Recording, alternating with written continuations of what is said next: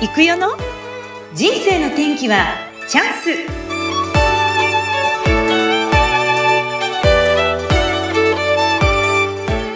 はい皆さんこんにちは。本日も始まりました。人生の天気はチャンス。今日のゲストはとっても素敵な男性をお迎えしております。静岡市議会議員浜田祐介さんです。浜田さんこんにちは。こんにちは。静岡市議会議員の浜田祐介です。はいよろしくお願いいたしますようこそようこそパチパチパチパチでは簡単に自己紹介をお願いいたしますはい。じゃあ、それでは改めまして、えーと、私は静岡市議会議員をやらせていただいております。静岡市出身、籠江中学校出身、常葉立花の、えっ、ー、と、卒の浜田祐介と申します。えっ、ー、と、私の仕事は、あの、まあ、市議会議員ということで、市民の皆さんのご意見を聞き、さらにその市民の代表として静岡市が行う事業について議論をし、さらに良くなる静岡市を目指し、日々活動しております。また、私のモットーでもあります、何でも相談窓口として市民の皆さんの悩み事をの解決を努めてまいりますので、どうぞ何かありましたら、質問気軽にご連絡ください。まあ、そんな感じでよろしくお願いします。はい、よろしくお願いします。銀さんらしく、固めで、はい、ありがとうございます。でもね、あの、ずっと静岡に生まれ育って、はい、えずっと静岡を愛し、そしてまたこのいろんなことがあったんだけど、また静岡に戻って議員になろうと思われた浜田さんなんですが、今そのおっしゃっていた、何でもこう皆さんの相談窓口になろうと思ったのはどうしてなんですか？まあ、はい。まあ、ちょっとこれ、少し重たい話になっちゃうんですけど、私の、まあ、あの、政治家を目指す志、まあ、きっかけにもなったエピソードがありまして、はい。私、あの、大学は山形大学で、まあ、サラリーマン時代もあったんですけど、その時は、あの、東北にも縁がありまして、まあ、そういった中で、こう、東北に結構、私の後輩から仲間、さらに私の弟も住んでたりするんですよね。でそんな時に、こう、3.11の東日本大震災があって、まあ、仲間が被災しましたと。で、その仕事してた、まあ、直、発災直後に、私の後輩から、こう、浜田先輩、避難所はどこに、どこに避難すればいいかわからないんで教えてください。どうすればいいかって電話来たんですよね。えー、その時に何も答えられなくて、で当時はそういったハザードマップとかそういうのもなかった時代だったので、まあ、本当にただただそこの場所から逃げろ、危なそうなところから逃げろしか言えなかったっていうのがずっとこう心の中に思ってて、うん、いつでもどこでも気軽に相談できるそういった窓口、相談できる連絡先があったら普段から安心できるんじゃないかなっていうふうに思って、じゃあそれをどうしよう。じゃあ政治家になって作ってみようっていうようなところから、私の、まあ一つのテーマでもあるあの24時間、いつでもどこでも気軽に相談できる窓口を、まずは自分で作ってやりたいなっていうふうに考えて活動してます。いやー、すごいですね。え、そっか。もともと静岡に子供の頃18歳までいてですね。そうですね。はい。で大学で山形にいらっしゃったんですか？そうなんです。山形大学に行きました。なぜ山形だったんですか、はいまあ、これは恥ずかしい話なんですけど。いやいやいやいや。うちの親から、まあ、あの、国公立大学じゃないと、まあ、進学させられないとちょっと怒られてしまう。あちょっと高校が私学だったこともありまして。なるほど。まあ、それで、じゃあ、ちょっとあの、私は理系だったんで、理系の大学行きたいな、うん、まあ、できればちょっと都会の方行きたいなと思って受験したんですけど、はい、センター試験で、ちょっと、まあ、数学物理は良かったんですけど、英語で、とんでもない点やらかしてしまいまして、今でも覚えてるんですけど、200点満点中32点っていう自己採点でありまして、本当。当て勘でやった仲間よりも点が悪かったっていうのがあって、じゃあ、この点数でいける大学どこだ、うん、で探したら、うん、室蘭琉球の積が山形大学だったんです山形。大学の工学部だったんですよ。はい。というところで、もうそこしかないっていうので、二次試験がもうで挽回できるとかそこしかなかったんで、山形大学だったんですよ。行ってみた。はい、そして全くこの温暖な静岡で生まれ育った方が寒い寒い山形に行ってみてどうでした、いや、もう、雪、もう、あの、受験シーズンがちょうど1月だったんで、大雪で。ですよね。途中の新幹線も雪で一回止まるし、あの、受験会場行くまでのバスの中でも雪が溜まってて。うん、で、ただ、静岡人だったんで、雪見るのすごいテンション上がってて、受験の前の日、前の日で泊まったんですけど、ちょうど温泉施設だったんですけど、温泉風呂出てから、露天風呂で雪に一人で裸でダイブしてました。いや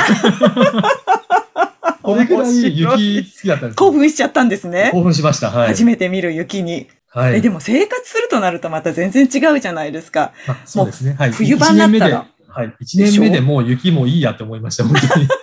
すごい。雪、何メートル積もる。はい。そう。雪かきもしなきゃいけないし。いやー、素晴らしいですね。はい、あの、数学、まあ、大学行くまでのところもつるつる滑るし、うん、1年目はもうこけてばっかりですよ、本当に。ですよね、はいまあ、そういったところから本当にあの冬、まあ、この時期に雪が一切降らないって静岡、どれだけいいんだっていうのを改めて感じますよね。いや本当思いました。やっぱそれたったそんだけですけど、本当に雪国の人からすると、雪降らないっていうのは相当いいですよ。そうなんです。私逆転なんで、私子供時代雪国育ちでもうずっと大人になって静岡に来てるんで。そうだったんですか。そうです。だからその天気でこれだけ気分が左右されるっていうのもよくわかりますし、でも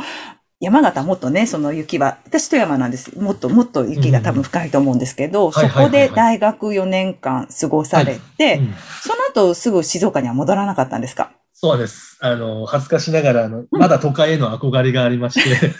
なんとかあの大学、まあ、首都圏近郊の、私はあの電気電子だったんで、この電気電子の知識を活かせるところってところで、神奈川の茅ヶ崎にある会社、液晶パネルを作ってる会社のシステムエンジニアとして、神奈川に就職したんですね。で、憧れの湘南、そう、はい。湘南ナンバーの車もゲットして。かっこいい。まあ、順風満帆かなと思ってたんですけど、うんうん、まあ、そしたら。まあ、なかなかその時のサラリーマン時代も、ちょうどその時のシステムエンジニア、まあ、まだブラック企業とかっていうような言葉が出る前だったんで、前ですか。うんうん、もう本当に不夜城と言われるぐらい長時間労働に長時間労働で、まあ、私のこう仕事の能力はまだまだ、まあ、こう、マネジメントできる能力もなかったのもあって、もう馬鹿正直にいただいた仕事を全部やってたんで、うん、朝の8時から日付が変わるまで帰れないのが当たり前。で、土日出勤も、はい。で、それやるとサブロックオーバーになって目つけられちゃうんで、もうタイムカード切らないで仕事してたとか、そんなのばっかりだったんで、えー、まあ、やっぱりちょっとこう、精神的に病んでこともありましたね。参っちゃって。はい。うん。それで？で、その時に隣の上司とかに助けてもらって、まあ一番私としてこう変わった天気だなと思ったのは、まさにその隣の上司、まあ課長の方が無理やりもう働かない環境に連れてってやると。とりあえず浜田10日間休み取れと。って言って、もう一週間後ぐらいにオーストラリアに行ったんですよ。えー、なんて優しい上司、はい、で、そこで車を借りて、レンタカーで借りて、ずっとグレートバリアリーフからシドニーとか、そのあたりまで、こう車で行く旅をして、本当にその場限りのあの、まあ、バックパッカーみたいな感じのことやって、で、オーストラリアの大自然とか見たりしてったら、あ、なんて自分の悩みってちっぽけになるんだろうっていう、もう本当にわかりやすい感じで、ちょっとこう、意識が変わって、で、ちょっとずつ良くなってたタイミングで、また別の上司の方に、東北に、あの、私の元いた会社、工場があるんですけど、そっちに人事異動という名の、まあ、飛ばしていただきまして。飛ばしていただいて。また東北の仲間、まあ、いろんな人にこう、良くしてもらって、で、知らない土地に行っても、なんか神奈川から来てくれた人だっていうのをすごい手厚くしてもらったり、はい。あの、全然お酒飲めないのに、歓迎会でいきなり日本酒、自分の好きな日本酒持ってきてくれて、浜田これ飲めって言って飲まさせてもらって、その心意気にすごい感動して、バカバカで飲んで、で記憶なくし、初めて、あ、なんですか、記憶なくすまで飲んでも、で、ちゃんと家まで送ってくれたりとか。優しいですね。いろんなところに連れてってもらったり、うん、いろんなこう遊び方も教えてもらったんで、本当にこう人としてなんか立ち直ってきたのがまさにそのサラリーマン時代だったのかなと。その、だからやっぱり山形行って、まあ神奈川来たけどまたその東北の方に行って。東北行って、はい。だから浜田さんにとってすごく東北って特別な地域でしょう。本当東北は私の中の第二の故郷です。うん。それは間違いないです。でその温か、人との人情だったり、こう温かさみたいなのもたくさんいただいて、はいうん、そしてその後に震災が起きるっていうことなんですね。そういうことです。はい。で、その時に、わ、これはと思って、で、うん、それがきっかけで静岡に戻る。まあそうですね。まあ、でしたっけ？えっ、ー、と、ちょっと細かいこと言うと、東日本大震災があって、うん、まあその後も復興支援のお手伝い、まあ会社も東北にあったんで、お手伝いで何度か行って、で、そのあたりで、まさにその被災地も回ったり、お手伝いもしてる中で、うん、サラリーマンの仕事もやりつつも、何か自分でできること、本当にこのままの職業でいいんだろうかずっと考えて、1年経った後に、まあ、ちょっとたまたま会社がちょっとリーマンショックとかいろんな要素もあって、うん、こうちょっと傾いて、うん、希望退職を募るタイミングがあったんですね。そこで手を挙げて、はい、じゃあ、なんかやってみようと。って思ったのが、政治家の道だったんですよね。それ、すごい転身ですよね、そこから。その当時、今思うとなかなかすごいこと考えたなと思ったんですけど、うん、まあ、ただ当時はもう私のすごい単純で、やっぱりサラリーマン時代で本当に死を意識したぐらいだったので、もう一度自分の中では死んだような人生だと思って、そのいろんな人の助けで、まあ、地元の同級生もそうだし、静岡の仲間もそうだし、親もそうだし、いろんな人に支えられて生かしてもらった人生だったら、なんか自分ができることの最上限のこと、誰もやらないようなことをやってみようと思って、じゃあ、サラリーマン辞めた今、自分が一番何ができるかって思ったら、うん、あ、政治家になって世の中変えてやるしかないっていう、すっごい単純な発想だったんですよ。政治家の、まあ、まず施設秘書みたいな形で、こう、ちょっと門を叩いたっていう、そんな感じで、もう、すっごい単純です、発想は。いや、いやそれでも、それで帰ってきましたと。2012年に帰ってきた。はいそこからもうよしと思って、入るぞこの道にと思ってやるじゃないですか。はいで、そこからもうスムースにいったわけじゃなかったんですよね。いやー、そこで言ったらかっこいいんですけどね。全何年ながら、はい、うん、一番初めにやった静岡市議会議員選挙で時点で落選しまして、うん、で、4年間ちょっともう少し我慢してた、やって。何してたんですか、その間は。地元活動が、この時、本当ただ単にパッドで出てた、出ちゃった感じだったんで、うんうん、あんま地元活動知らなかった、してなかったんですよ。地元の人も、あれ、浜田誰っていう、そんな感じだったんで、うん、あそっか、そうだよね。4年間かけて地元の活動を一生懸命やろうと思って、うん、あの、前の住んでた地域でずっと地元活動を4年間まあ、あとはいろいろ防災、その時に防災士の資格も取りましたし、いろいろやってたんですけど、まあ、ちょっと自分の中でも勉強もやって、じゃあ満を持してやろうって、まあ、お金も貯めて出た、その2回目の5年前の選挙も、また時点で落選しまして。うん、そうだったんだ。うん。ちょっと、その時はだいぶ打ちひしがれたんですけど。打ちひしがれて。はい。まあ、その時に、まあ、政治関係やってる中でできた、私よりも年下なんですけど、すごい仲のいい、あの別の地域の市議会議員の方とかに声かけてもらって、はい、ちょっとこういった神奈川、また菅原川で横浜になっちゃうんですけど、神奈川で若い人たちが集まって、衆議院向けて活動してるから、その手伝いにまず入ってみないってところからスタートして。ええええあの、で、施設秘書って形でいろいろと4年間やらせてもらいまして。そちらで修行みたいな形ですよね。はいまあ、その人、中谷和馬さんっていう人で、私の2個下なんですけど、はい。私の2個下にもかかわらず、もう夢が世界平和っていうのを大々的に言うぐらい、初めはなんかすごいでかいことを言う人だけだなと思ったんですけど、その世界平和を本当に実現させるために何が自分でできるんだっていうのを突き詰めてやっていく人だったんで、全くもって妥協することもなく、自分にも超厳しい方だったんで、まあ、秘書の私たちにもすごい厳しくて、そこである種鍛えられたというのもありまして、うん、そんな感じで、あの、政治の仕事もさせてもらいましたし、しかも、その秘書として人を雇っていくために、やっぱりお金も必要だったんで、うん、そういったお金の作り方っていうんですかね。うん、どうやったら、こう、支援してもらえるようになるかとかっていうのを教えてもらって、その中の、その、中谷さんが別の仕事でやられた仕事のお手伝いをちょっとやらせてもらった中で、私のその IT 企業とかにもちょっと半分、私の活動を認められて、IT 企業の臨時社員みたいな形で雇ってもらいまして、はい。そこでちょっとまた渋谷の方の、あの IT 企業の、まあ、ちょっとコンサルタントみたいな感じの仕事もやりつつ、秘書の仕事もやってっていうのをやってきました。えー、まあ、そういったのが、まあ、あって、今のこう施策が生まれてきたって感じですかね。今の、えっと、もっと政治へのその思いっていうのは、はい、IT と、えっと、何でしたっけ？まあ、そうですね。デジタルと、まあ、まさにその行動することっていうんですかね。行動すること。これが大切。はい。はい、なんかすごく大事にされている言葉がありますよね。はい。まあ、あの、私の座右の銘でもあるんですけど、うんうんあの、上杉鷹山公が言う、なせばなる、なさねばならぬ何事も、ならぬは人のならぬなりげり。まあ、まさにその行動することが重要だし、物事がならないっていうのはやろうとしてないから、行動しようとして動いてないからだということで、うん、まさにいろいろあの、ああだこうだいいことやろうとか文句あるのにどうしようとかって言っても、結局行動しなかったら意味がないと。うん、っていうところから来てまして、やっぱ何事も行動することが大切かなと。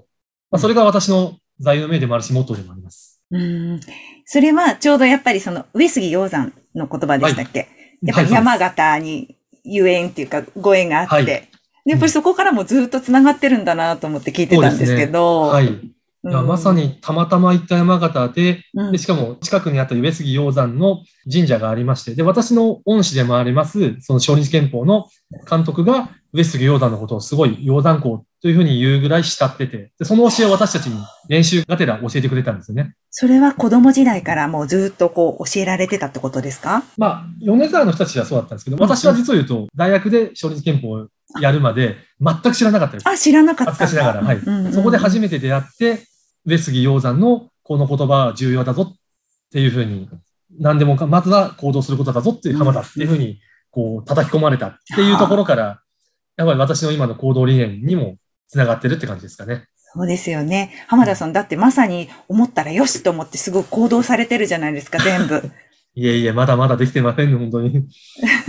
実際に今、その、静岡を出られた期間が何年かあって、やっぱりこう、はい、外から見た静岡の良さだったり、うん、こう強みだったり、逆に弱みっていうのも見えてきたんじゃないかと思いますが、どう思います？本当ありますね。はい。あの、まさに静岡の良さっていうのは、まあ気候、温暖な気候もそうですし、そういった温暖な気候に裏打ちされた人柄の良さっていうのがすごいありますし。あります？やっぱりあったかいですかね。いや、本当あります。あの、のほほんとしてる感じが良くも悪くもですけどね。で、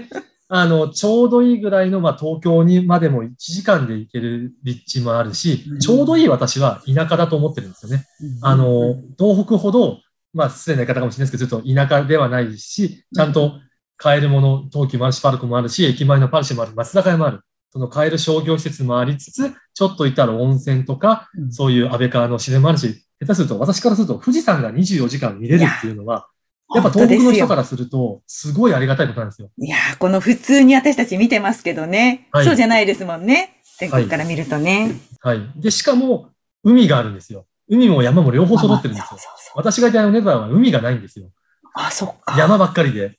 で、富士山も同じ、もう見渡す限り山なんで。うんうんうん、っていうところからすると、海の幸も山の幸もある。うん、で、しかも畑、あの、気候が温暖なんで食べ物も美味しい。うん、もういいとこ尽くし。うんなのにもかかわらず、地元の方がなかなか地元の良さを気づいてなかったり、あとは、結構地元の人は、ちょっとこう、排他的というか、地元、東北の人たちよりも、むしろ自分、地元に結構こだわるみたいな形で、県外から帰ってきて活動を始めたときは、なかなかこう、一度静岡を出た人間だ、捨てた人間だって言われたりとかしてて、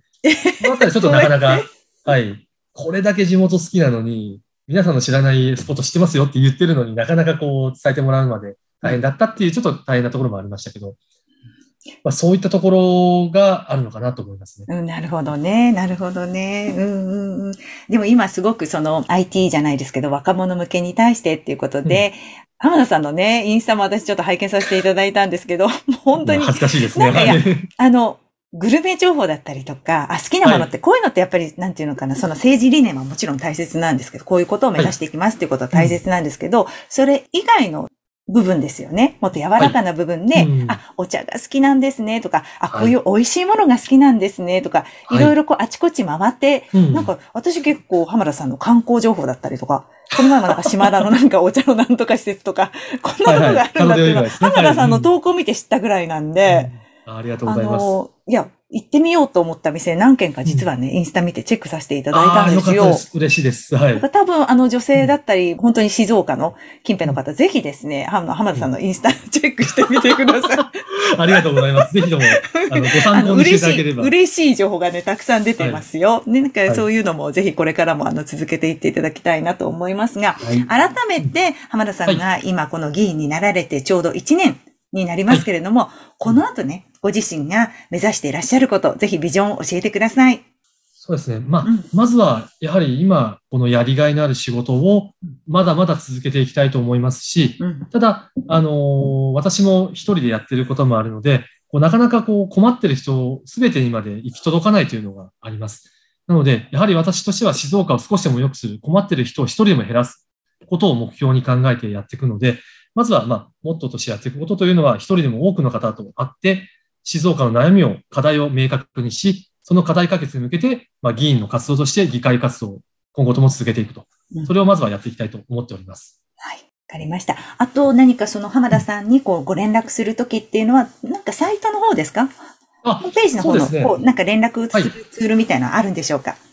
えっ、ー、と、一応まず、まあ、浜田祐介で検索してて、ホームページでもいいですし、まあ、普段やってます、あの、Facebook の、えっ、ー、と、まあ、メッセンジャーで送っていただいてもいいですし、インスタのダイレクトメールでもいいです。あと、一応、ホームページもありまして、そこにあの、お問い合わせとしてメールアドレスも載っけてますので、はい。まあ、そこに電話し、あの、事務所の番号も載ってますので、電話でもいいですし、メールでもいいですし、または、あの、私、普段、市役所の隣の静岡市議会議員、静岡議場というのがありまして、はい、この控室でなるべく詰めてるようにしますので、はい、もし電話もメールもちょっと怖いと思ったら、直接、あの、私宛に来ていただければ。そうですか。対応させていただきますので。うわ ということですので、ぜひね、あの、こういうこと、ちょっと悩んでますこういうことどうにかなりませんか？とかっていうのも含めてね、うん、ぜひ、あの、議員ので、あの、皆さんの相談窓口になるっておっしゃっている浜田さんがいらっしゃいますので、はい、ぜひ、あの、お問い合わせいただければいいかなと思います。今日は本当にお忙しい中、はい、ありがとうございました。こちらこそありがとうございました。静岡市議会議員の浜田祐介さんでした。ありがとうございました。ありがとうございます。失礼します。失礼します。